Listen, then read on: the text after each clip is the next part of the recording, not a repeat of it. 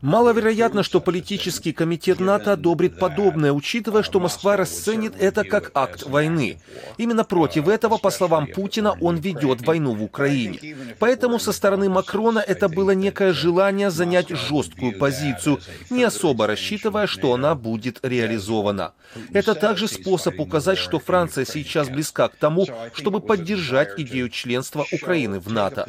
Пока не все страны Альянса с этим согласны, но учитывая, насколько активно страны НАТО поддерживают Украину и насколько хорошо украинцы сражаются за дело НАТО, наступит время, когда удастся ускорить процесс для Украины. Я думаю, речь больше шла об этом, чем о заявлении реальной позиции.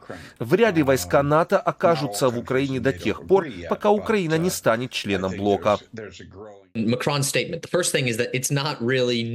Заявление Макрона не является чем-то новым. Разговоры об этом шли и в 2022 и в 2023 году. Первой об этом заговорила Польша. Потом были двусторонние гарантии безопасности для Украины. Все эти соглашения, которые Украина подписывает с Великобританией и другими европейскими странами. Эти соглашения включают в себя разные виды поддержки Украины, определяют, что эти страны будут делать для обеспечения безопасности Украины в будущем, если будет достигнуто перемирие.